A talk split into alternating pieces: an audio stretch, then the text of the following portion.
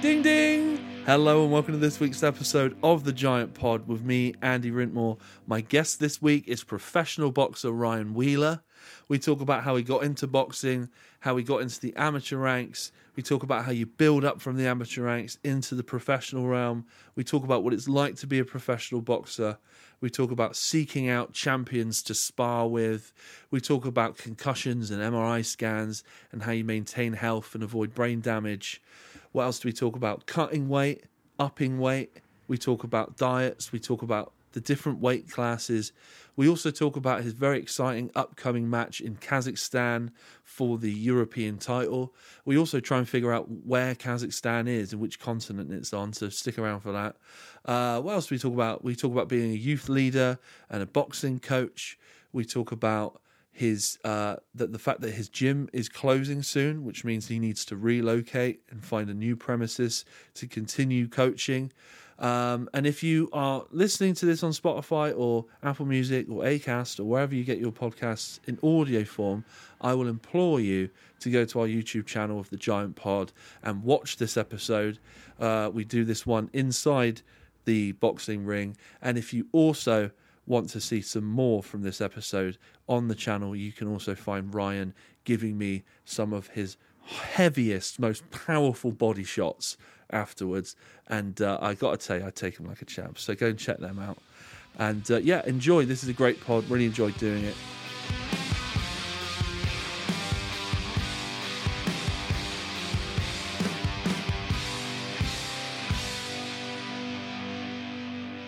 All right, Ryan Wheeler, How we doing? how are you? I'm good.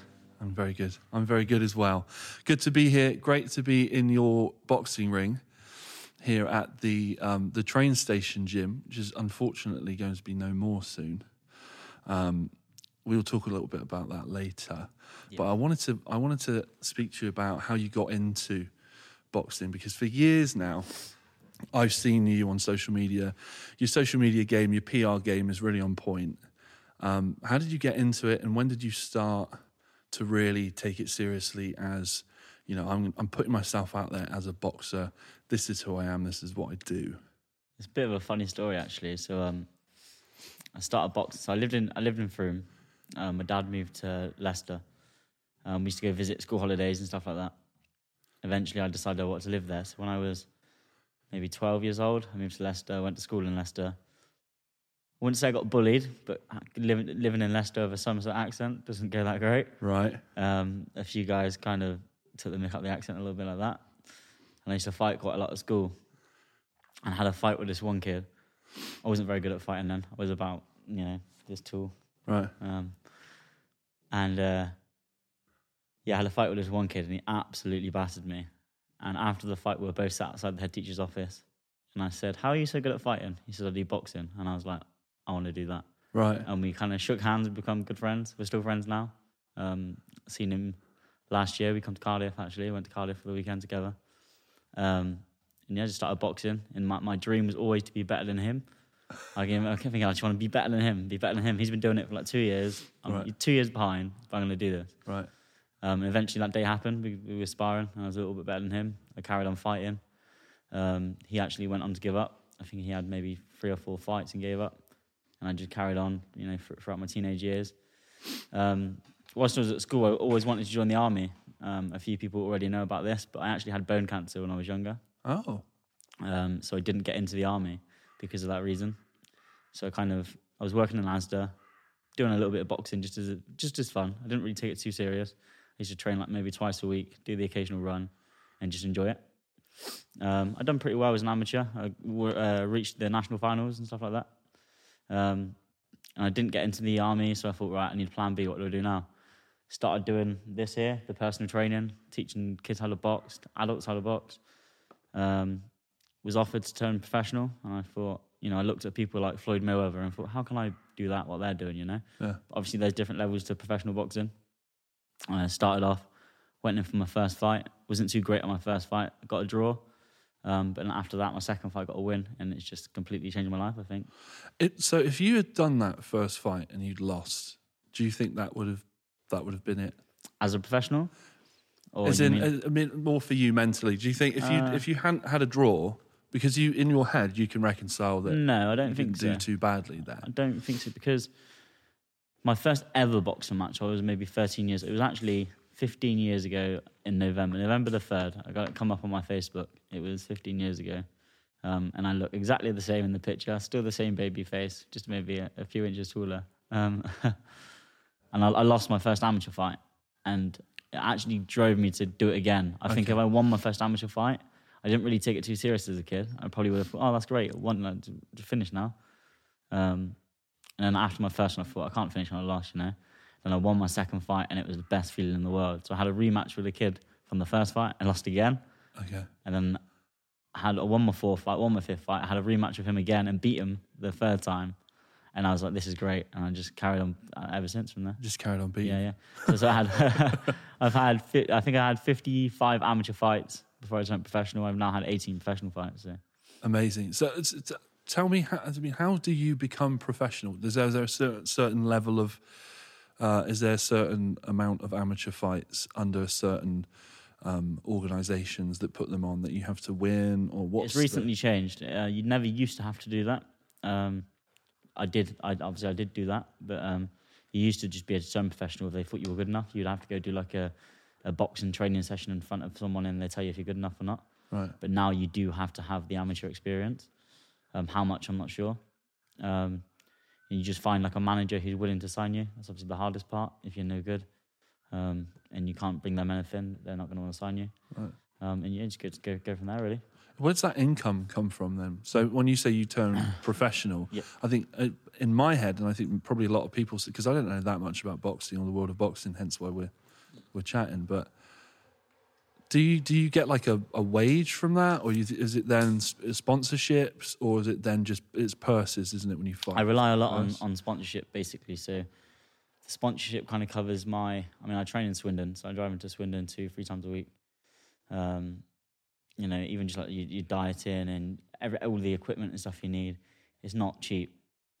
You get paid for a fight. It's usually around about a thousand pounds, something like that. It sounds great for you. You know, you're fighting for four round fight. What's that? Three, six, 12 minutes. Yeah. Sounds great. But obviously, you're training for a fight for maybe three months. yeah, A thousand pound is not is not three months' wages. no, Um, so people like at my level are still working as well.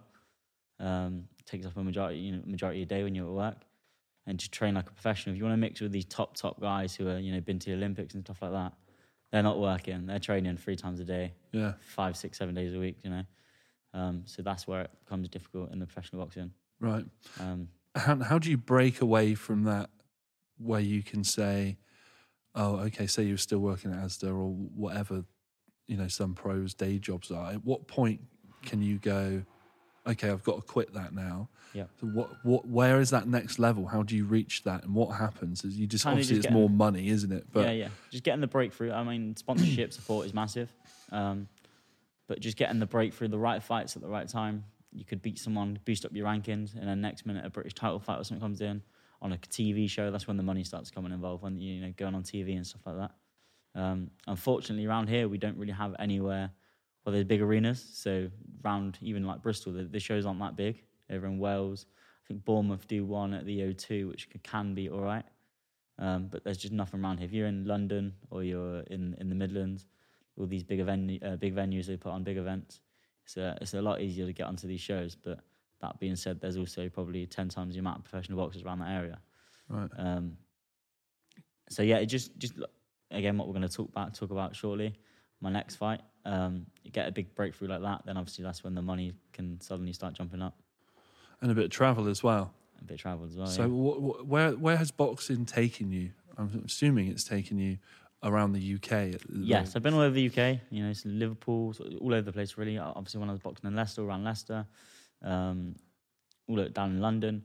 Um, but the next fight I've got coming up is a big one. I'm going over to Kazakhstan, obviously just down from Russia. Um, just down the road from russia just down the road from Russia. There you go, like, literally just spitting distance. um, so that'll be my biggest biggest fight to date. Um, it's going to be for the European title, WBO European title. stop you there. How many European titles are there in boxing? Do you know what? Don't ask me. There's, Is there a lot? there seems to be lots of everything in boxing these days. yeah. Right. So is it? So it's it's the European like because when someone says WBO oh, is, is a big he's one. the yeah. heavyweight champion of the world, Tyson Fury. There's a heavyweight champion somewhere else, isn't Yeah, there? Yeah, yeah, yeah. So where's what's the, is this just the promotions? Is it? Is Um, it it's, it's basically there's loads of uh, found not foundations for the one word, the word that I'm looking for. federation? Federation, that's the word I'm looking for. There you go, you got me. Um, so like you got like the WBO, the IBO, the IBF, you got the WBC. There's just so many, and again, I guess it's all just ways of people making money out of boxing. I guess that's where it's from. Um, but the WBO, I'm happy to say, is, is one of the big ones. Um, so uh, yeah, I'm like saying this is the big the big belt. It's not going to be a small belt. It's you know it's the big one. okay. And what what weight class are you in? This weight class is going back to my old uh, my old weight, which is super featherweight, which Sup- is right. nine stone four for those who don't know that. So, uh, Okay. it's a little bit ridiculous, but um, I boxed at that back before COVID. Yeah. Over COVID and that, like we all did, I put on some weight. Yeah. Um, didn't really train too much. Got into running and stuff again. Got into the weights a little bit. Um, weighing at about eleven stone. Um, got my weight back down to about ten and a half. So I found out about this fight not yesterday, Friday before. I weighed myself. I was ten stone six. The Right. fight, the fight's in four weeks, and they said, "Right, can you do it?" And on, so that was last Friday. On Wednesday this week, I was nine stone ten. So I've done that ten pounds. I've just been on it.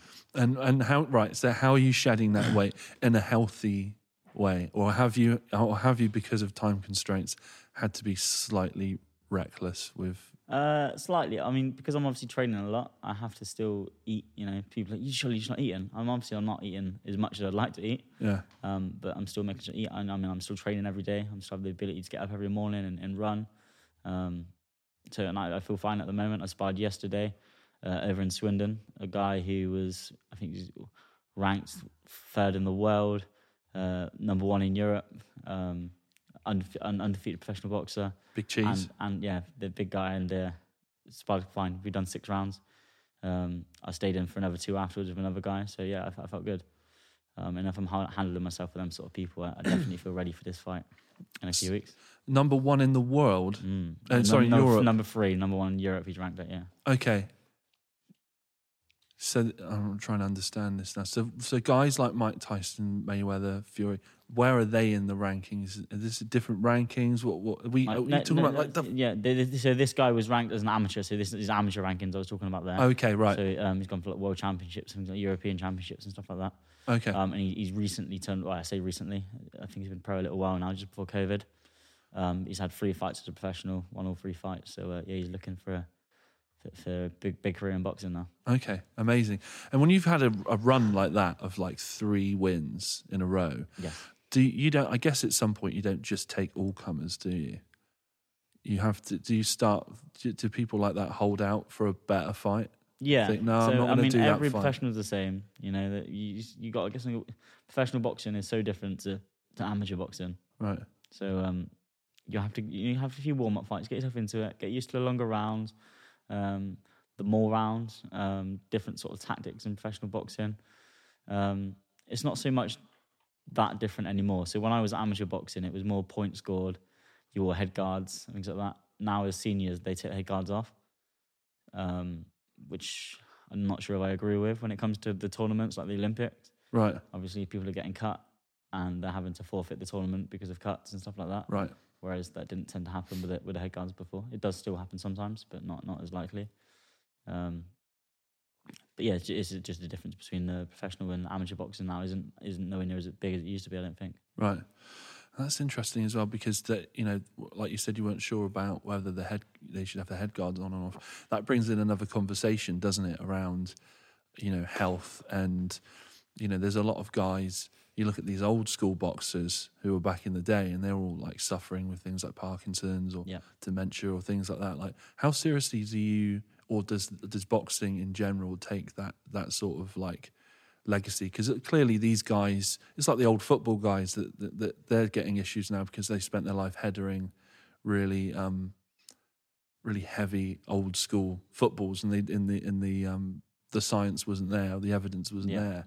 So how how how is boxing reacting to things where you're starting to see all the old pros now? Well, what I probably want to go back on what I said there is obviously when I said about the not having head guards, I don't agree with it. As a professional, I think that's that's part of it. right, Um, and as a professional, there are these competitions now where people are boxing more than you know. I think there was a show on recently. I think they boxed three times in three in, in maybe three days. It might may have been two days. right, Um, even a day. It could have even been on the same night. It might, it might be on the same night. But isn't it with the Olympics? You're obviously fighting the best in the world from all over the world. Um, it's a tournament over however many weeks, whatever, how many days. Um, and the chances of, like, say, getting a cut in, in one of these fights when they're just three round fights, real fast paced, yeah, um, is quite high. Um, and you know, you see some of these boxers who are probably quite likely to win it, yeah, but then they fight someone who roughs them up a little bit, gets a little bit dirty inside, yeah, and they get a cut, and that they can't continue with the competition. Right. So I feel like with the Olympics, it's probably not the right decision to do. right, Um, but as a pro, you know, I'm fighting sort of every three, four months, something like that. Plenty of time in between to sort of heal yourself up, give yourself some rest, get back into it. Um, I do feel like there's a, a lot more safety measures in place now with professional boxers. I mean, every year I have to have a brain scan, um, MRI Really? scan. Yeah, have to see you have to see a doctor at every start of the season uh, to renew your license, and you have to have the uh, MRI scan just to make sure everything's okay. wow, Um, you're allowed to have two changes on your MRI scan. I've never had. I've been doing it what since 2014 now. I've never had one. And when they say changes, what do you mean? Two, Um, two. So they look at your old one and they I go, yeah, "There's some something scarring." that- yeah, or something like that. I'm not sure exactly what it is. Right. If, if if basically if you don't hear anything, it's good news. There's nothing nothing going on. Right. If you hear something, it's bad news. I've always said if I even had one, I mean, you shouldn't mess around with your brain. You know, Yeah. that would be me done. Um, Okay. See, I've never, I've never had anything since I'm doing since 2014. Um, so you know, I, I say I've been lucky. Maybe I just don't get hit too much, but uh, yeah, I, I feel like in this day and age, there's a lot more care on, and health in boxers. You know, as soon as you finish the fight, you see a doctor. You see a doctor before the fight, um, and I feel like people are just a lot more clued up on it these days. And also, back then, a lot of the boxers used to go on a lot longer than what they do now. Right. I feel like the kind of people get in there now, they earn fairly decent money when they're at the top game, and they kind of just get out and, and go into something else now. Whereas before now, some of the guys, Muhammad Ali, for example, probably went on uh, way too long. Yeah. Um, and he's not the only one. There's a number of them who, who kind of just take too many fights that they don't really need. Yeah. You know? And, and I, I get, this might be an ignorant thing to say, but I, I think there's possibly a lot of people out there that would think that, oh, well, if they're good, then they're not getting, you know, they don't have to worry because they shouldn't be getting punched as much. But it's just, it's When inevitable, isn't it? Exactly. When you're in there, that you know, someone the same level as you, Yeah. at the end of the day, you're always going to get hit a little bit. Yeah. You know, and it's not just the fight. That's the, the people don't see the what happens, but back, you know, behind the scenes. Yeah, I mean, you've got a shiner mean, now, there and go, you're only yeah, training. there you right? go. There you go. So, um, yeah, there is. You know, sometimes the sparring can be just as hard as some of the fights I've had. Hundred percent. Sometimes harder. You know, sometimes you you travel to other gyms and you you purposely put yourself in the ring with someone. For example, yesterday, yeah, you know, ranked third in Europe because you want the toughest sparring you can get. So when it comes to the fight, it doesn't feel like there's much of a jump, if any. right. Yeah, so you don't just get your You bell know, rung there's- you know, immediately. don't get me wrong. Sometimes you need some easier rounds just to get your confidence up and stuff like that. Mm. But the last thing you want to do is get in that ring and think you're something you're not, and then get your ass handed to you on a plate. You know? Yeah. That is interesting. Yeah, that's interesting because you. Yeah, I guess you have to go hard in training because you, you'll you'll simulate. You, you know, you're not. You don't want to simulate the fight. You need to be. You know, so if he hits you with some right hard right hook or something or an uppercut, it, you needs needs to be like, oh, that's familiar. Yeah. That That's doesn't feel like, and and you I've don't. been here before. I've been here before, and not panic as well. Yeah. I guess that's the thing. Um, there is a, that expression I, I heard uh, a little while back is you know some some men have never been punched in the face, and you can tell. Some people have the opinion that some you know every every bloke needs to get punched in the face at least once in their life because it's a humbler, isn't it? It is. It really is. Um, I mean, I've been punched. I've punched people, and um, and it's a humbler, isn't it? You know, sometimes you just get a bit out of line, and you and you catch you catch one. It's a nice little reset, sometimes, isn't it? Okay. Um, yeah, that's that's that's really interesting. That is super interesting that you guys go super hard in the training. Um, I hadn't even really thought about it because when you see it in the films, and you see it in documentaries, it looks like everyone's guarded up. They got the body stuff on, Yeah, and, yeah, yeah. and it all looks quite like muscle memory stuff. Yeah. But yeah, that, I can see from that shiner that. Um, yeah, but you handled yourself last night, right? Yeah, no, it was really good actually. Uh, do you know what? I left the gym last night with a massive smile on. my- I, honestly, all day I was thinking, I've hardly ate anything this week. I actually felt fine, but I, I've not ate much this week. This guy's meant to be something special, which he was. To be fair to me, he was very good. Um, and I thought I've not had sparring like this for for a long time. You know, the level of sparring I'm, I'm going up to now. Um, it's going to be interesting, but sometimes the I say nerves. I wasn't nervous, but I was just expecting you know the worst to happen Mm. and I, it maybe brought out my end game. You know, I thought I really had to rise to it yesterday. Yeah. And we uh, we went off after the training session. I spoke to my trainer. He was chuffed. I was happy. I mean, yeah, that was all right. That was good.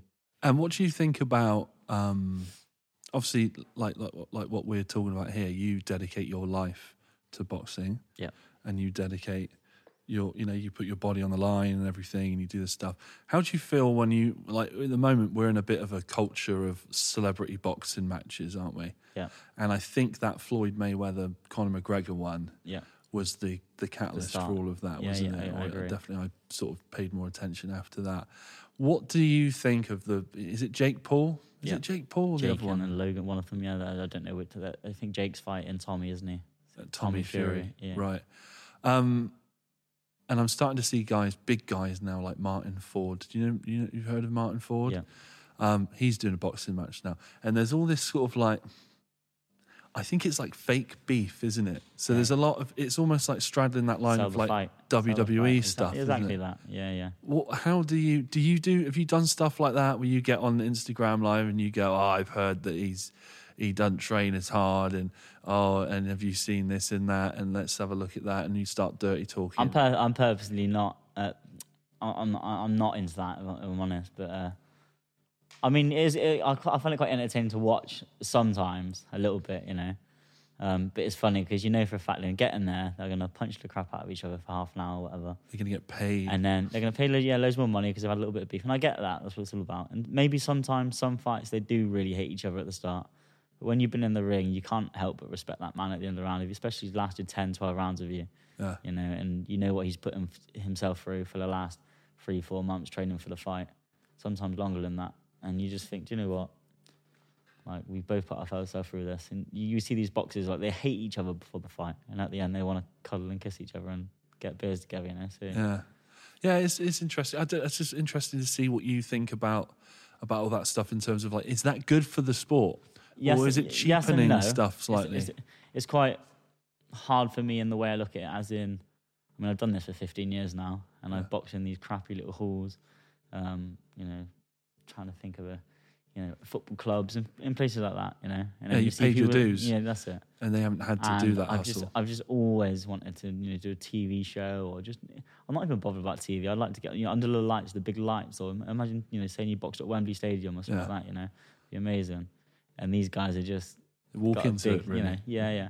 But and then with that being said, you know, at the end of the day, um, you know, they sell themselves well. They, you know, money talks in boxing, money talks in all sports. You know, um, and the way I look at it now, for a, a, you know my day job, I do personal training here, I do uh, classes here, and when these big fights happen, all these kids and follow these YouTubers and stuff like that. Oh, I'm gonna have a look, look at boxing. Where can I go boxing? They type in on Facebook for Yeah. boxing, and then I hear training. So it's, it's good in a business sense for that, um, and it's just gonna make boxing bigger. So Yeah. in the long run, it's gonna be good for me as, as a sport, the sport I love. You know. It's good for business. Yeah. Okay, that's good. I like that. Yeah, I just yeah, I was just wondering if it maybe it was like It's just the unfairness. I think, like I say, Yeah. I've, I've spent my whole life doing this, and I've not had a chance or an opportunity yeah, to do something like that yet. and and, and maybe mouthed you, off for a few years, and now, now look at them. right, You know, and they've got how many, subs on it is YouTube? what it is. You know, a, a lot of people say the same, the similar question. They talk about the Eubanks. Uh, you know, Chris Eubank, senior. Then he brings his son along, and because it's his son, he's straight on the big platform. Nepotism. And I get it's frustrating, but at the same time, if your son was a boxer and you were, uh, or a footballer, and like you know Cristiano Ronaldo, and you had the connections to make you know make his career. Of course, you're going to do that. Yeah. His son, and that's Yeah. exactly what he's done. He's done everything he could to make his son. And he's who he is good though, today. isn't he? And yeah, yeah, he's good. Yeah, I- I've heard yeah. good things about him. Yeah, yeah.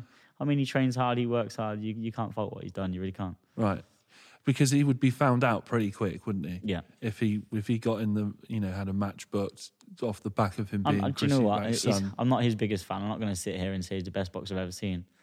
Um, but you know, he works hard. He's strong and he's tough, and you, you can't take that away from him. Um, but yeah, at the same time, I still think there's there's better boxers out there. Okay. So yeah, it must be frustrating. It must be frustrating, and we, we, I've seen stuff like that in the music industry as well. Is you know, like I've done the same. You play community spaces and youth clubs and town halls and Yep. little venues and this and that, and you bust your ass. And you go and you go and you dedicate, you dedicate, and you dedicate, and then someone's uh, some Hollywood actor has a son and they release a song, and, and it's just like Yeah, yeah, yeah. There you go. there's your career, and it's That's like it. did did you even you didn't try No, like you that's- didn't yeah, even give it a go That's how it works, isn't it? okay so let's talk a little bit about your your work here because in Frome you're and I'm gonna say, I'm gonna gas you up a bit. You're sort of like a, a local hero in you know to a lot there's loads of kids that, that come here and train with you. You're a role model for them. They look up to you. And you were saying before we before we started filming that you've seen pictures of them recently that when they joined you and how much they've grown you know and and obviously it's probably something when you're so focused on on, on your your per, your boxing yourself that you don't always have the time to reflect and think back on it but you are an important figure in a lot of a lot of the youth in this area's lives and they look to you so how do you how do you feel about that it's like a, it's an honor isn't it it is, yeah. Um, and do you know what? I've probably taken it for not for granted, but I mean, I've just not, not it's just what I do. You know, I, I come here like, no, you know, I speak to everyone the same. I treat everyone the same. No one gets special treatment here, no matter how good you are, no matter how bad you are. You come in, you do your skipping. If you're talking, I'm talking. You're doing press ups and stuff like that. You know, oh, so it's, a bit of very- discipline yeah, right very discipline. Yeah. Um, you know, there's, there's there's boys who come here and do more one-to-one training than me than others. There's boys who come here one week and they don't come the next week. I think that we're just here to. I'm, I'll try and keep it fun as well as we're here to work hard. Um, and if I can influence them to do something better with their life, keep them fit as well, then great. You know, some of the guys now have gone on and wanting to be professional boxers. Some guys go on and want to be personal trainers. Um, and yeah, you know, if, if I've influenced that in any way, then great. have you ever had a sparring match with with one of your students and and you've had to keep face but then you when they've what? gone I've home got- you've I've gone oh I've got a great. I got two great, great stories about that actually. So I got one. I'll tell you one a, a, a funny one actually first. A guy called Lee. Um, he won't mind me mentioning this. His son. So Lee must be about thirty-eight or something like that. I hope he's not younger than that because I'm going to sound like a right dick. sorry lee I mean, he must be like his son's fourteen. Um, and his he said, Dad, Dad, I've seen this boxing thing in Frome. Can we go? Can we go? And his dad lives in Salisbury, so his dad sort of said, Right, we'll look at it. And his dad's done a bit, little bit of boxing before. So anyway, his dad's gone drove from Salisbury to Warminster to pick his son up, and he's showed him a picture of me, baby faced me, and he said, "Well, that boy there is teaching us how to box." And he said, "Yeah, yeah, Dad, he's really good. He's really good." And I was like, "All right, I'll take him along." And he said, "I turned that round." He said, "I looked you up and down." He said, "I almost laughed, but I thought that's fine." I stuck along with it. We had a good first session. He said, "I'll try it one more time." We come back for the second session. And I said to you, can we do some sparring? You sparred me. He said, you beat me around that ring. He said, I walked here. I said, I had so much respect for you after that. it's, not, it's not what you look like, you know what I mean, in boxing. Um, so that's one, one kind of cool story. And we're good friends now. You know, I spoke to him today on the phone. Um, he's also trying to help me try and find a new gym and stuff like that. Um, another story similar to that. So we've got a young lad. He won't mind me mentioning his name, Frankie Milsom. He's now, I think, 17. that's a boxing name isn't it Yeah, there we go. There we go. Frankie Milsom Yeah, that's it. Um, very, very talented boxer. Very good. Uh, we've got two lads, very similar actually. Uh, another one, Charlie Brixey. He's slightly younger. another boxing name Uh, no, no, definitely. these are yeah. hard nut names There you go. Um, so I, I've taught both of them. I've actually got a video on my phone of Charlie when he was maybe nine, eight or nine, and he's just over here, he does some shadow boxing, moving around, and he's all over the place. His feet are all over the place. Frankie's the same. I got videos and pictures of him when he was little little baby. And then like, they get in the ring with me now, and you just think, oh, it's, it's only young Frankie, it's only Charlie. You sort of put your hands up, you walk towards them, you kind of walk them down, next minute, bang, you get punched in the face, and you think, God, they're 16, 17 now, they're not little kids anymore, you know? And it, you're like, okay, get your hands up and, and sort of move around. Um, Yeah. You know, especially Frankie, you know, this, it's, ni- it's a nice feeling, though, you know. They, if it wasn't for me, they wouldn't do that. I mean, maybe they would have done it somewhere else. I can't say f- say for sure, but it's But- because of something you- I've you- done. You've done it. is yeah. what they, you know, and they just, yeah, they're real, nice people as well. And I guess that they're all like when you do a fight, they're all behind you. Yeah, they usually come along actually and, and support me. Yeah, it's great. So when you step into the, psychologically, when you step into the ring to do a professional match or a competition, something with with reputational stakes. Do you, are you you're, do, you're doing it for you, aren't you? But you, you Yeah. also, I guess, there's probably a part of you that's like when you've got to show up for them. Yes, definitely. Because they're be don't, don't get me wrong. everything Even you- now, so I've had around seventy fights in total. now, just over that maybe. So I've done seven. Uh, sorry, fifty-five amateur fights. Done maybe five unlicensed white collar fights. What does that mean? That sounds a bit like It's basically bare knuckle. Like it's not bare knuckle anything like that. It's Dungeon basically you don't boxing. need license. Like anyone can do it. Basically, like I, could, I could sign you up to do it now. Do you know what I mean? Like Okay. a bit like that. Um, it's a bit naughty, really. It's a bit it can be a bit dangerous if it's not done safely. You know, Right. like you've I've been to these events before, and there's you know there's sixteen stone men fighting nine stone boys. Do you know what I mean? It's it's crazy.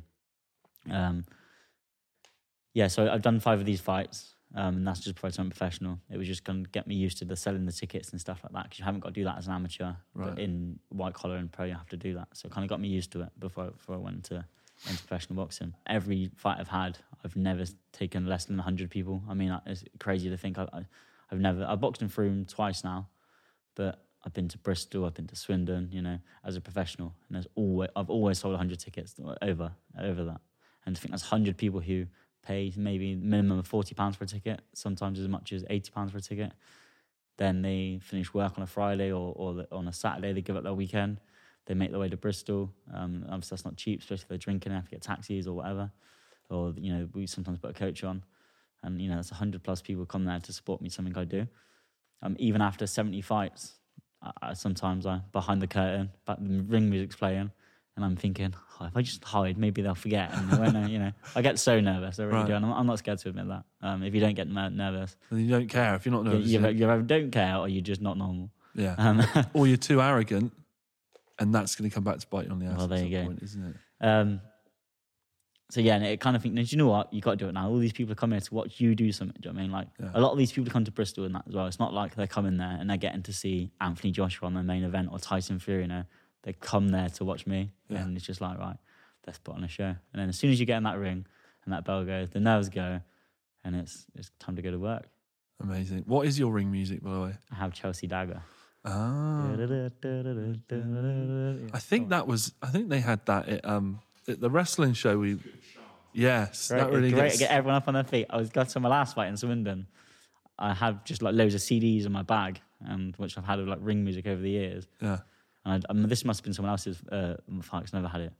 It was is it like it, Lethal Bizzle, pal? And uh, they started playing that, and I was just like, I'm like, I ran, literally ran to the ring. I was so embarrassed. It was a crap song. ran to the ring. this isn't me. I sometimes think about like if I was a wrestler, Okay, go on. what my entrance theme would be because they're so important. I'm looking forward to this. They? They're so important. Well, I don't know what it would be, but I know it, it would be some like That's good. You know super slow, sludgy. In like the next over the weekend, I'm gonna find a song that you, I think would suit you. I'm gonna get a little picture of you, and I'm gonna play it on my Instagram story. It's gonna be you walking to My entrance That's music. it. I'm gonna pick one for you. Okay. Sick. Oh, I'm looking forward to that. I'm looking forward to that for sure. Uh, yeah, I I mean, um, it's amazing what you do. It's amazing the, the, the you know productivity is, you know, this is. You're, you're in Swindon. You're sparring. You're off to Kazakhstan to Yeah. to fight the European thing. And uh, why Kazakhstan? That's not in Europe, is it? We just we just got the phone call. Uh, Is it yeah, in Europe? is it in Europe? I guess so, isn't it? I think so. I'm not sure. Do you know Harry? I'm not sure. Just well, I don't know. Just- It doesn't. I just Surrey feel like it's not in Europe. But if it is, like it is. I'm sorry. Maybe, maybe it's not. I don't know. Yeah. We have to go down to. We've got a bit of a crazy week. We've got to go to. So we found out last Friday. We accepted the fight on the Saturday. Oh, how does that go down? Tell me how that goes down. You're doing whatever, making a pot noodle. Well, not like you do pot noodle, but you're, you know what I mean. You're doing. You're at home. You're doing whatever, right? You're Well, not expecting. we're just phone. starting training, so it was a good time to get the call. Okay, so the call comes. Who who rings who? Your manager. So they're, they're their people. It was there, yeah. It's, like, it's done every sort of organisation. So it was through the that uh, MTK Global. Um, you've heard of them? They're quite a big promoter in boxing. and I'm sure people listening would have would have heard of them. I did no research. they uh, they they had a they they got guys all over all over the world, and they're like the guy from England. Oh, you've got uh, Ryan Wheeler, blah blah. Do you fight such and such? Um, so this weight, this is how much it's going to be for. Blah, blah, Do you want to come out? It's in Kazakhstan. So we sort of had a foot- looked at the weight, and I sort of jumped on the scales, and I was umming and ahhing a little bit. Um, I was originally supposed to be fighting in Frome on December the twelfth. This fight was on December eleventh, so it's not like you can't do that in Kazakhstan. Come back the next day and fight again. You know, in professional Well, there'd be a really good PR opportunity. you have to actually have a, a week, a week in between with boxing. Unless you get cut or knocked out, you have to have 28 days Right. in between. Again, this is what I was saying earlier about how it's a bit safer sensible. these days. You know, Yeah. um, you have to. So if you get knocked out or cut, you you have to have 28 days off, see the doctor um, before you get back in the ring. Mhm. Um, yeah, so the Frome show is now off to obviously take this fight because it's obviously such a big opportunity for me. Um, if I win that title, you know, my, my next fight after that is bigger again. You know, Yeah. maybe I will eventually be at that Wembley Stadium. Maybe I don't know. Well, if you get that title, Here we go. what? Ha- hmm. It's almost dangerous to think about it too much, isn't it? I'll have a fancy chain to go wear on my neck like you have. Then there it is. um, yeah. I mean, how do you do you visualize success? I don't. I don't think. You I don't put too I, much obviously, on- I think about it, Yeah, but I don't. because that could become a distraction, couldn't it? If you, it could go two ways. I imagine it could go so distracting that you think about how how your life would change and how it would be and and everything, and and that could completely um, cloud you a Yeah. little bit, or it could go the other way where it's like. You know, it puts lights a fire under your ass and makes you Yeah, even yeah, more. yeah, yeah. So, which, or do you just go? I'm not I thinking about that. I just no. can't I- think about that until the, The, moment. the only thing that ever runs through my head when I, when I, when I, any fight, I just think, don't really like look to my, my looking at my opponent too much. I have a quick little look, just see Yeah. what their style. Like, I watch one fight of this guy, see what their style's like, see what stance they are, if they're left-handed or right-handed and stuff. It makes a bit of a difference in boxing. I don't know if you know that. Yeah, no. I, imagine if I was dogs. doing a boxing match, I would have all the YouTube clips of that Yeah. person, and I just watch everything they Yeah, do. okay, so it makes me a bit nervous. I don't like it. I You don't like I doing that? Get, I get shaky and a bit like I just I don't know. I just, Okay. I just like to have a little look. You know, watch maybe one fight, Yeah, and I just go and I, I kind of say to myself every morning when I wake up. We all wake up sometimes, no matter what level of boxing you wake up, and you think tired in the morning. But I just think get out of bed, you lazy. prick," Yeah. and uh, you can Just work hard. do what you want. Okay, yeah, and just work hard because at the end of the day, if your opponent's out there doing it at, at the night, he's going to be better than you. Yeah. If you're, you know, you need to train harder than what he does, but sensibly. You know, you don't want to obviously kill, you know, every every session kill yourself. Yeah, You need to just train train hard, but train sensible, and um, just out outwork your opponent. That's, that's, as simple as that. yeah. I hadn't thought about that. If you're laid in bed, you and you're like, you know, it, what's really uh, dangerous is if you start scrolling, isn't it? Yeah. I find that like uh, today I had a lie-in for the first time in ages, and I started scrolling on my phone, and the next thing I knew it was midday. I was like, Yeah, yeah, Jesus yeah, yeah. Christ! And then I'm annoyed at There myself. There. go. So do you get that thing? So you think, oh, he's probably up. He's probably eating twenty raw That's eggs There you go. and punching a punching a rock face somewhere. literally that. If you, feel like that, you're not going to go wrong. You know, Right. if you get to your two days before the fight and you think, "Oh shit, I probably should have done that run where I didn't do, or you should have went to the gym that night, I didn't go," Right. you're going to go in that, that into that ring thinking he probably deserves to win. Do you know what I mean? When I get in that ring, I get in that ring and I know myself. I've done everything Yeah. I can. That if I don't win this fight, I've been I've lost to a better person. So Yeah. I had one loss in my professional career. Very good guy from over in Spain. He flew over when I boxed him through him. Um, very very good opponent, and I, I had nothing bad to say about it. You know, he'd Right. done exactly what he'd done from the from the first bell. He ran across the, the ring, and he just went attack attack attack. And uh, yeah, a great fighter. Um, he's still undefeated now. Um, I wish him well. Um, but I still, you know, I lost that life thinking I couldn't have done anything any different. You know, Right. I got the weight down. I, I felt fit. I felt strong. Sparring was going okay up until the fight. You know, nothing, nothing wrong whatsoever. Yeah. Um, the, the funny thing about boxing is, I could have maybe boxed him the week before or a week after, and, And it could have been a different result. result. Right. Obviously, it's not like a game of football and there's 11 men on the pitch, and one person can have a bad day and you might not know about it. They just sort of get the ball and pass it away. In boxing, if one person has a bad day on boxing, you know, the other person can have a better day, you know. Um, I, I spar some guys here. Some days I, all over them. Some days I might have a bad day and I might get stu- caught with stupid shots, you know. Yeah. The guy who I sparred yesterday was sparring again on Wednesday. It could be different on Wednesday. Yeah. I could have another black eye. Yeah. um, Yeah, so if you had to go against that guy from Spain again, Yeah. with the fact that he was so good, Yeah. and would it be fair to say dominated you? Do you know what? Uh, Because you said he just ran at you yeah, and so the first round he come flying across, and I, I I got behind my jab, flicking out some shots in the first round. I, I felt okay, and then I it's, it's quite funny. So a, f- a fight, I boxed a Mexican a few fights ago, very very tough, strong Mexican, and he knocked me down. He knocked me down. I got up. The whole room was, was it a spin- face shot? A bo- Yeah, yeah, bo- head right. shot. I got up. The whole room was spinning. There was two referees in the ring. I didn't know which corner to go back to. Luckily, the bell went. Right. I went back to the ring. I didn't know where I was. What was I managed to recover and I'm Right. down to my fitness. Um, my recovery rate, uh, recovery rate is is pretty good. So what's happened? Sorry, to- So that's Crash round, that train round of thought. Sorry. what happens there? So is it to do with when you say with your fitness? What's happening in the, in your body there? Is it Just I think it's just blood flow, Able to, yeah, able and- to recover, slow the heart rate down. Right. Back, pull myself together a little bit. Had some water. Yeah. Right. Okay. I went on to the eighth round. He just outboxed him again. in The eighth round went on to win the fight. Um, with this guy, I got up. My head was completely fine. I was, I was like, I, I thought it slipped over. I was, I was said, ref, I'm fine. I think I've slipped. He's counted me, so I've got to take the count. It's fine. Right. First round finishes. Come out, fucking out for the second round. He comes flying across the ring again. Again, I'm back on my jab, feeling fine. Catches me again, sort of, uh, sort of leant back on the ropes, the back of the head, more of the side of the head. What, back of round the the ear? yeah, around the is ear. that is that something that can if you get hit round the ear? Yes, yeah, yeah, just the- behind the ear there. right. Can that rock? I've gone you? down again, Yeah. again, but um, everything completely fine. I'm looking at the reference. I said, ref, ref, I'm fine. He's like, Ryan, look down, and my legs are just all crooked. I got, my, my- body had no control over itself anymore. I looked down, I was like, it was, it was crazy because my head was fine. I was, I'm like, what's going on? I couldn't understand what was going on in my body. My legs just didn't work anymore. Is that scary? Because all of a sudden Um, control is gone from you. Then isn't it? You think you're in yeah, control. I, I mean, the adrenaline kind of thinking about it now, thinking, no, actually, it's quite scary when you say it like that. Yeah. But at the time, you're just like, you obviously you're gutted, you're upset. You know, you're trying to survive for this. It was my first loss as a professional. Um, yeah, I, I was gutted uh, in front of my home crowd. You know, Yeah. had sort of 400 people there supporting me down at the Cheese and Grain. It was crazy, but um, yeah, I, I can't even remember what my thoughts were that day. I, you know, maybe felt like I could let people down. You know, people had spent sort of 60 60 pound on tickets to come and watch me. Yeah. It's, another it's over in two rounds. You know what I mean? yeah. I, mean, I, I know no one thinks like that. You know, when you speak to them afterwards, I was like, "Don't worry, you know, we, we come for a, a fight, and the guy was good. You can't help that." But you know, you, I guess you just think of the, the bad things, really. Yeah, I guess it, I guess you feel a responsibility.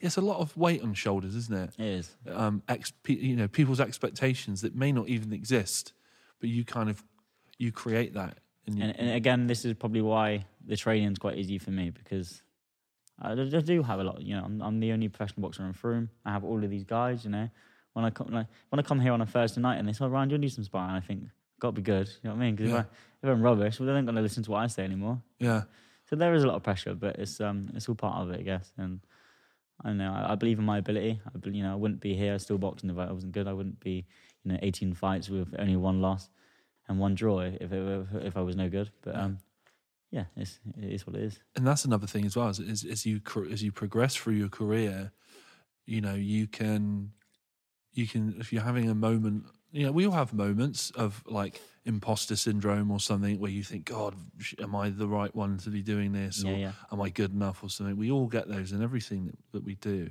But the more you've progressed through your career and you have those stats, then you can sort of just remind yourself, like, now I've got X amount of wins. Yeah, yeah. And that, I guess, Well, probably makes things easier. But the funny thing is, I can't sing, I can't dance, so I've got to do boxing. Really, there's nothing else I can do. So it's the kind of the end all or end all for me. But um, I did recently, 2019. So after my loss, I thought I needed a little bit of time away.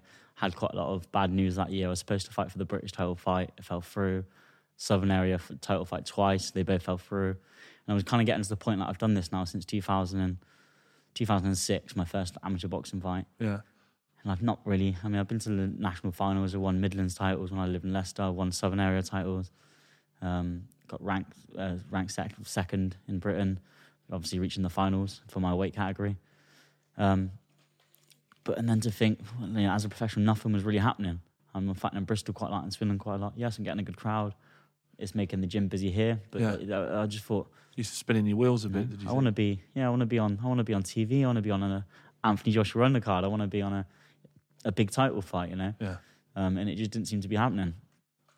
So it was getting to the point where I thought I had the loss. I've had a crap year with it, and then I started doing triathlon. I'd done my, my first triathlon at, uh, at Frome, Frome Triathlon, and I just thought, wow, this is like the buzz back. You know, this is what I've been missing. But then that being said, maybe I was just missing because I wasn't boxing of something to replace it. Um, but I, I'd done the triathlon, I absolutely loved it. And then in there was another one, I think two weeks later in Midsomer Norton, I'd done that one. And there was another one a week later in the Cotswolds, I'd done that one. And then uh, I went to do Mallorca, I'd done one in Mallorca. And then lockdown happened, and it was just like, oh, right, now what do I do? So uh, kind of that all come to a hold. Boxing come to a hold. Um, I think I'd done what everyone done in the start of lockdown. I, I drank a little bit, I ate way too much. And um, yeah, then uh, after lockdown finished, I got back into the boxing gym. I was like, no, I really need to do this again. I really need to go for it. Um, and I have obviously had my first fight back after two years out in September. Got the win, and then now this big opportunity has finally come. So uh, we're going to give boxing a little, little longer and, and go from there. I'm 28 now. See what happens when, when I'm 30, Yeah. and I can always pursue triathlon afterwards. You know, 28. 28, just 28. I thought you. I thought you were younger than that. Yeah, well, I get that a lot. It's the baby face. Okay. Well, yeah. What's the diet for this? What? So tell me. So now, so you've got. So we were talking about the call. So they, they ring your manager. Will Yep. he? Will he do this? Does your manager then ring your trainer and say, "What my do you think?" my about this?" manager is actually my trainer as well. Okay. So it's, it's not always the case, but for my case, it is. And he asks you, "Do you want to do this?" Yep. Or does he go, "Yeah, he'll be there." no, he, he my manager's good, but he's a good friend, a good friend of mine as well, actually. okay. Um, and we, we've got a quite a good. He's he's very open with me, whereas other managers I've had, I'm not gonna go go in and, and point the finger, but haven't been so open Right. and sort of told not told me about other opportunities, what could have come my way, which there's been other opportunities before, which are probably were a little bit too much for me, but I feel like they should have still been mentioned to me just to say, look, we've been offered this. Right. I feel like it's a little bit you're not quite ready for that yet. Maybe you should think, but think about it. So you felt like they were sort of unnecessarily protecting you, Yeah. and um, yeah, that's that's that feels At the end of the day, it's my career. It's Yeah. me getting punched in the face. And me you're paying them, Exactly. right? Yeah. Um, whereas my manager, he'll any phone call he gets, he'll tell me, and he'll be honest with me. He reckons it's a little bit too much to take on. Maybe you know, this is my advice, but you know, you do what you want to do. And exactly what we done with this fight. He said, "This is what it is. Let's get you weighed." With this fight, he did sort of convince me to go for it a little bit more. He said, "Come on, like you could, I believe in you for this and stuff like that." It's nice to have that, you know. Someone Yeah. else who believes in you. Um, the money is obviously a bit better for this fight. It's still nothing. I'm I'm not going to be driving around any Ferraris anytime soon, but uh, it's still nothing crazy. Well, you wait until you get that belt. It might Well, they, change. they might change. There you go. There you go. You maybe rent a Ferrari then for a bit. Um, so yeah, he's, he's very open. He just phoned you out. So like, this is what weight is. This is what the purse is. Um, what do you want to do? And then just go from there. And then that's it. He passes on the yeah, I'm going to do it. Um, then we just sort out flights and hotels and when we got to get there. And with this one being in Kazakhstan, we got to go to the uh, the embassy on Wednesday down in London to apply for visas and stuff like that.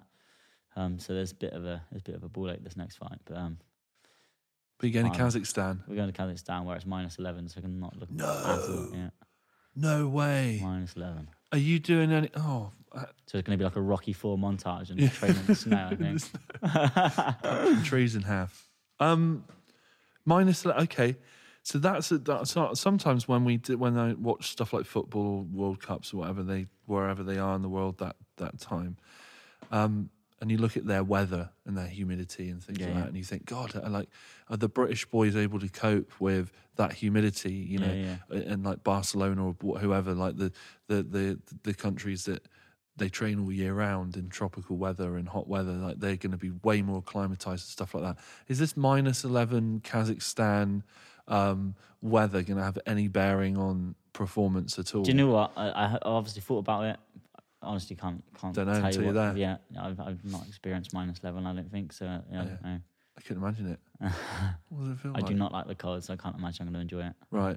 So you're going to have to be in that venue for a good few hours and stay wrapped up and everything, aren't you? And don't let the, the I don't, I don't think I'm to get. I've got no winter clothes whatsoever, so I'm to have to go and buy like a ski jacket or something, whatever over there. I got a four XL Carhartt you can, you can borrow. That'll um, that'll uh, that'll do. Yeah. So um, okay. So you're in this. What what's this weight class again? Oh, Super featherweight. super featherweight. Yeah. What are the weight classes? Do you know what? I'm, I'm going to start at featherweight because that's what I know. So featherweight, which is nine stone to nine stone four. Uh huh. And nine stone four. Sorry, no, it's not. Sorry, super fe- featherweight is un, it's maybe like eight stone ten to nine. Who's stone. eight stone? I actually boxed at featherweight in 2018, but to the point where someone come up to me and say to me said, "Do you do crack?" I do never want to be this way again. um, so, Wow. Yeah, I weighed in at eight stone thirteen on, on that fight, and that was the, the Mexican, the guy who knocked me down. I thought I'm this, I'm too tall for this weight. It's ridiculous, you know. Um, Ryan, I'm just wondering if you could hook me up with some crack. unfortunately, not mate. Really Oh, can't. sorry. No, forget I said anything. Um, I was trying to keep this PG for the kids. Damn Um, it. and I, uh, yeah, and I didn't perform too good at that weight, which is really strange because the training was brilliant for that fight. Um, I got on the ring, I just I fell apart. Really, my legs didn't want to work. My just my, my punching power was gone. Right, Um, so I thought I was to get super featherweight, which is up to nine stone four, which isn't a massive difference. right. And then I've lost that fight at uh, super featherweight, and I kind of thought maybe even that's too much now. And when I did have a little bit of time off, and I was doing the triathlon, I was just kind of eating what I wanted. I, I still, you know, I like to keep fit, so it's still like it wasn't always bad stuff. I mean, I do like my food. I'm not gonna lie, but um, yeah, I, was- I was trying to stay fit and healthy, but just kind of eating plenty of it. Yeah. And I started realizing then I would get home from a training session, and when I'm losing weight, I'd maybe I'll wake up next day, my, my back's a bit sore, my legs are a bit achy. Um, and I, sometimes I didn't want to train, didn't really have the motivation to train, so I was so hungry or just so achy. And when I realized I was eating what my body needed to, to recover, I thought, this is easy. I can train every day and kind of eat what I want. And so I thought, maybe I'm not going to drop down the weight again. Um, obviously, got the phone call about dropping back down to super featherweight. It was the perfect fight. So I thought, do you know what? We'll see what happens. And obviously, last week, I went from weighing 10 stone 6 to 9 stone 10 in five days. I thought, I'm only six pounds away in three weeks. Like, it's easily done. I go for it. Okay. And would you ever consider going up a weight class? Where do you go from there? What are the what? So my last my last fight was actually my last fight was a bit funny. So we there's a bit of a struggle all over the UK for opponents at the moment because because of COVID and stuff like that. All of a sudden, sort of September, all of these boxing shows were happening all over the country. yeah, Um, everyone's been dying to get their boxers back out fighting. Um, obviously, I know professional boxing was, was still happening on TV, yeah, but there's a hell of a lot more boxers than what you just see on TV fighting at these small show, uh, small hall shows. yeah. So everyone's itching to get out boxing. All of these promoters are organising shows. I think there was one weekend where there was like 48 boxing shows across the UK. Yeah, Obviously, we've only got limited professional. Ref- you can't not you know don't just say oh jump in do referee do be a referee. You have to be like a qualified referee and whatnot, um, in in officials and everything else. Um, so they were struggling with that, and also we were phoning people up like, oh do you want to fight Ryan on such and such? And they're like, oh sorry I can't. I'm fighting the next day. Or I'm fighting the day before. Or I'm fighting the weekend before. Um, it was really struggling to get opponents. So on my last fight, we managed to find someone, but the guy was actually two weights above me right. um, to my, my, my weight, what it was at the time. Um, he said, I think it was like 11 stone 10 or something like that at the start, and I was weighing like 10 stone 6. And they basically they made an agreement, said, right, if you can get as close as you can to 11 stone, and we'll tell Ryan to do the same. So I weighed in at, so he weighed in first, and he was 11 stone 5. And I thought, I was only 10 stone 6 this morning, like, no idea. So I got a big two litre bottle of water, got the big bottle of water inside myself. Think jumped on this girl, was absolutely dying to go for a pee. Is that allowed? And well, it's it's probably bending a few rules somewhere, but come on, I've done all this training, I'm not gonna not fight now. Whatever it takes. So I've got on the scales, and I was ten stone ten. He, no, sorry, yeah, it's ten stone ten, and he was eleven stone five. Um, so it's like what, it's like nine pounds heavier, Right. yeah. And they were a little bit. Uh, I think nine pound is like the a- absolute maximum that they would let a fight still go ahead. Does nine pounds make a huge difference? Does it make a big difference? Well, the thing is, he'd also lost weight. The, the weigh-in was the day before the fight. right. So this was quite funny. So the guy after the fight he said, "I got to ask you a question. What did you weigh this morning?" Yeah. And I went as soon as literally on the on the scale. You stood on the scales in your pants. I didn't even put my pants. I ran, ran to the toilet, went for a pee. I was dying for a pee after drinking all that water. Yeah. And then I woke up the next day. I didn't really eat much. I was just so full up. I was bloated on water. Um, just kind of snacked a little bit the next day. I was 10 stone six next day, so I lost four pounds. He said to me, so What did you weigh this morning? I said, Mate, you don't want to know. He was like, Well, you were 10 stone 10 yesterday. You must have been at least 11 stone. I said, Mate, I was 10 stone six. Said, How did you lose weight? I said, Because I was obviously on the maximum on the scales. I didn't obviously want to get into the ring full of water. Right. said, God, I was 12 stone this morning. There's not like another weigh in on the day of the fight, you know? So- Right. Interesting. So, so because I think like I think about stuff like you know, I'm 20, 20 something stone. Yeah. You are what are you now? Uh, what is it now? Like nine stone, ten, nine Nine, eleven. nine, ten.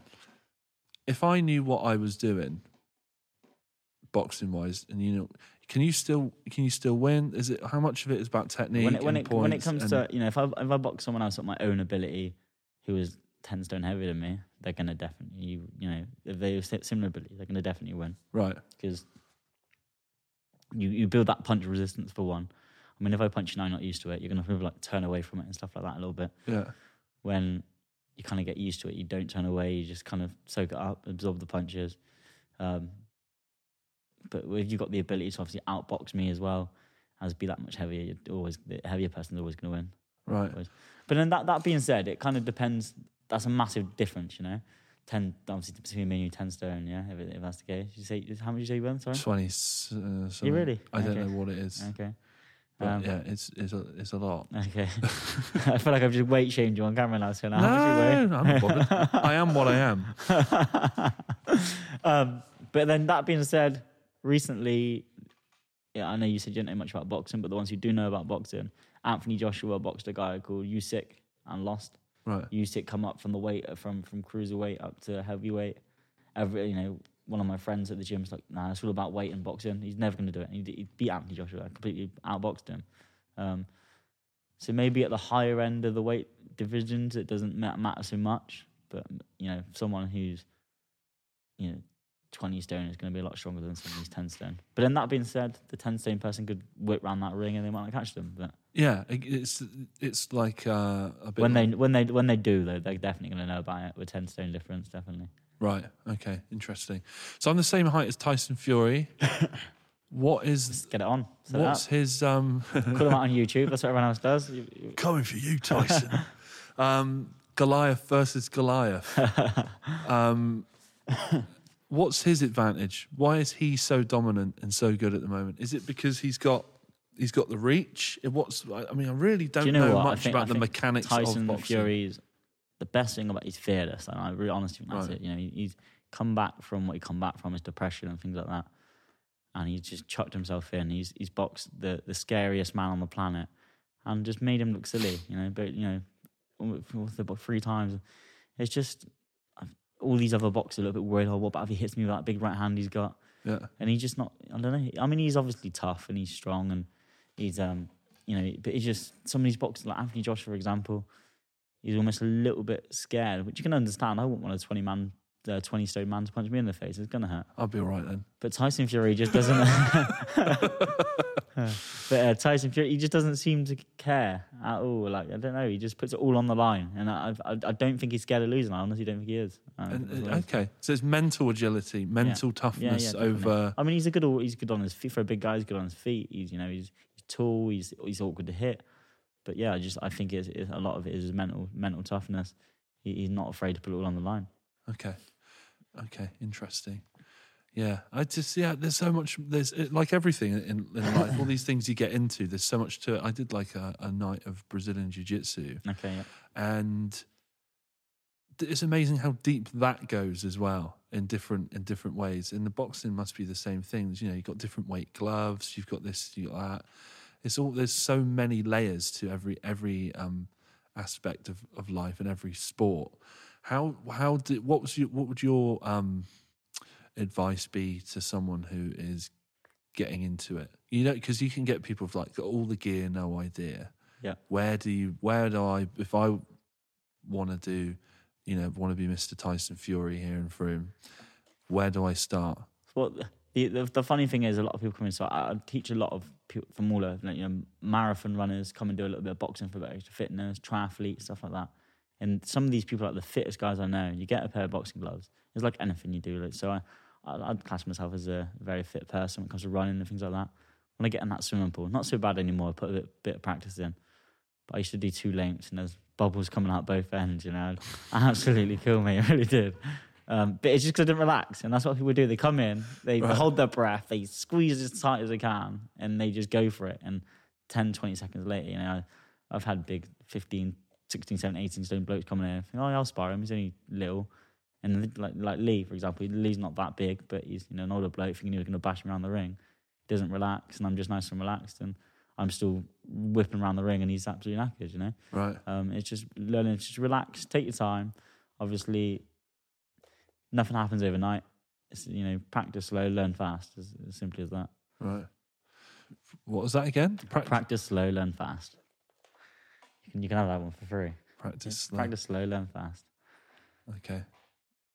There's an SAS thing which is slow is fast, fast is smooth. Okay, okay. So you you, you can Can have I that. have that one? Can I? You okay, that nice one. one. Is that when you was in the SAS? Yeah, that was from my SAS time days. in the SAS. yeah, yeah. Don't talk about it that often. But, um, but yeah. Uh, actually, I was talking to someone the other day, right? And they say the SAS is the biggest regiment in the world because everyone claims to have been in it. Okay. I was talking to a guy the other day. I won't. I won't name him, but um, in all right, it," and blah, blah, and he's talking about the, the, the army and he's getting things all wrong. And I'm like, okay. And I was like, oh, I didn't know you were in the army. I said, um, what regiment were you? in? And he went, SAS. off, mate. Um, yeah, nah, you weren't. Conversation was dead at that point. I was like, okay, cool. Now you're Yeah, wasting my time. Yeah, you're I- wasting. it's- my time. everyone I've met, you know, that their, their granddad was always a boxer in the army or something like that. or something. Yeah, I'm sure. Yeah, Yeah. Okay. Yeah, I'm a granddad. I'm in the army. Okay. Yeah. Okay.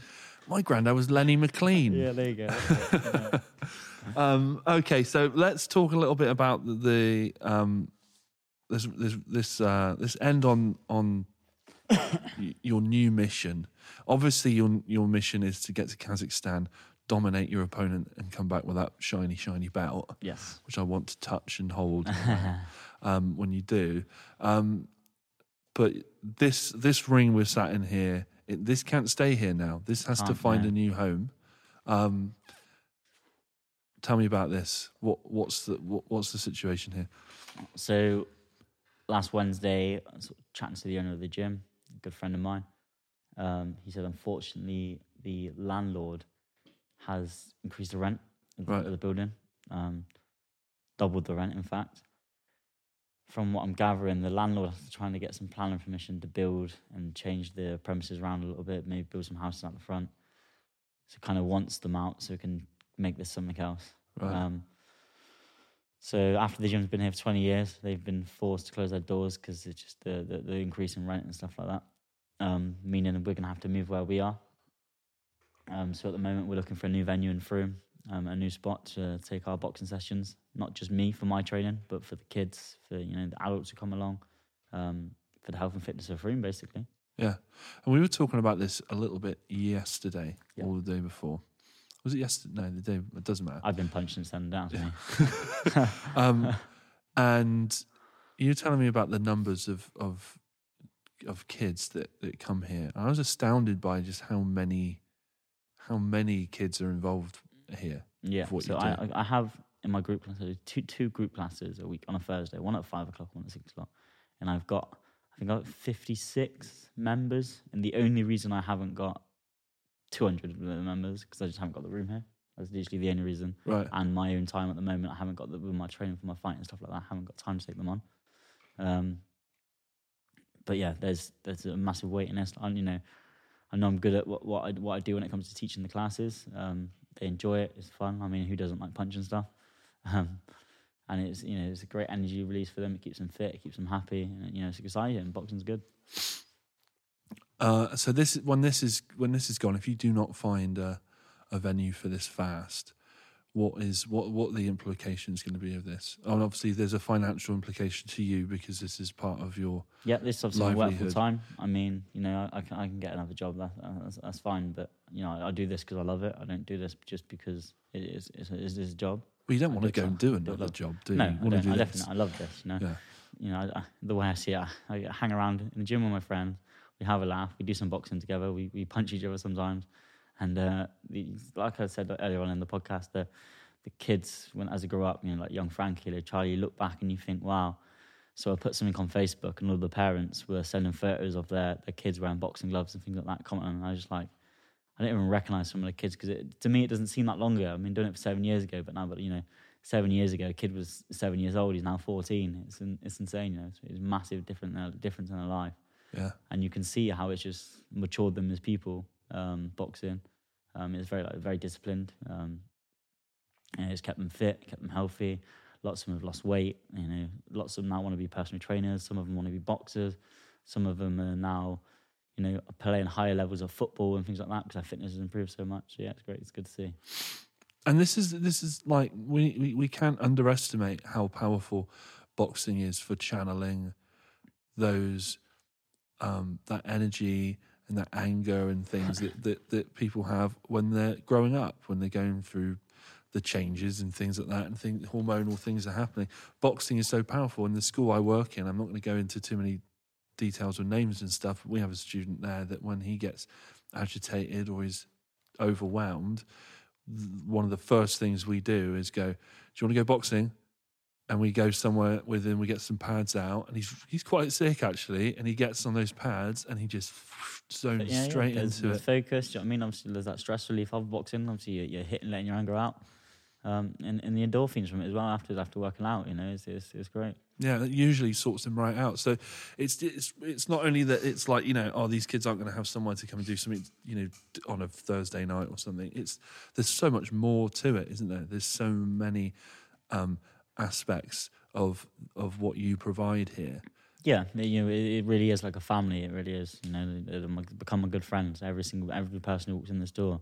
Um, not not just because I give me money, but because we're just so close. We spend so much time together. Yes, I may only do one kid's class a night, but with other nights where the gym's open, I still see them here. Or you know, we do other events and, and, and they're there. We've done boxing events down at the Cheese and Grain and stuff before.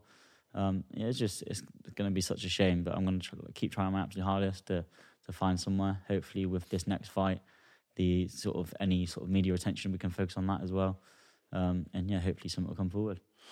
And do you have have you had any offers? I've had I've had two offers of places to come through, but need a hell of a lot of work. Um, so it's going to be costly to get it going. Mm-hmm. Um, I've had so many you know nice messages and people offering to do crowdfunding and things like that. Um, the biggest issue I didn't want to jump straight into crowdfunding without a place. I don't want you know Right. I'm not, I, the last thing I want is people thinking oh you're just take, taking our money. You know, I'm sure people won't think like that, but me thinking that's how I'm feeling. You know I don't want that. If if if I get offered a place and I know how much it's going to cost, I'm going to put that statement out there. I'm going to say well, this is what's going to cost. This is going to happen. This is how much money you need to raise. If we do this, it can be it, it can happen. Um, obviously, I don't want to just take something that, that that's not going into but everything I, I, I take for that will be going into their boxing gym into their kids and their and their boxing training 100 percent Amazing. And I, I would hazard a guess that if you, you know, the parents of the kids, and obviously you do stuff with adults as well, but a lot of the love for this comes from the kids, doesn't it? And I imagine there's a lot of the parents of kids that have specific skills in certain areas Yeah. and would be more than happy to get stuck in and yeah do a bit of plastering or Yeah, lay a bit of carpet or help you put the ring up. and that's or- what it's all about and that's like we're, not just it's not a boxing gym when you come and you do a session and you see you next week it's Yeah. we really are a community we, we've brought everyone together you know the best thing about my kids class they come in and one of the parents said this to me recently it's not like Jack and Tom sit over there and Dave and Jack sit- you know everyone just comes in they all sit together and they all chat to each other they all help each other. If someone's doing something they shouldn't like they help you know they, help each other stick their ropes back up there they help the taller ones help get the head guards down for the smaller ones. And it's, it's nice to see it really is. Um, and obviously it'd be a shame. I had a message yesterday from one of the parents. Um, she let me share it openly on my Facebook. Um, just saying how much it's helped her son who was near getting excluded from school and now his behaviour has changed at home it's changed at, changed at school. Um, and if I can have that influence on people that's the reason I want to do it you know not not for any other reason.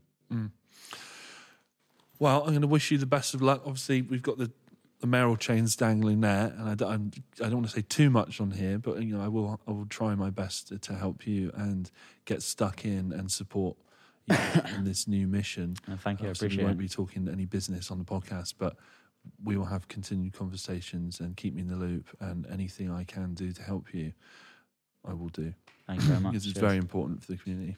thank you And best of luck in Kazakhstan. thank you we got what was three weeks three weeks Saturday I think No Um, sweat. so yeah Don't worry about it. we got it we got this It's only three weeks. there you go Fine. Amazing. Thanks, Steve. cheers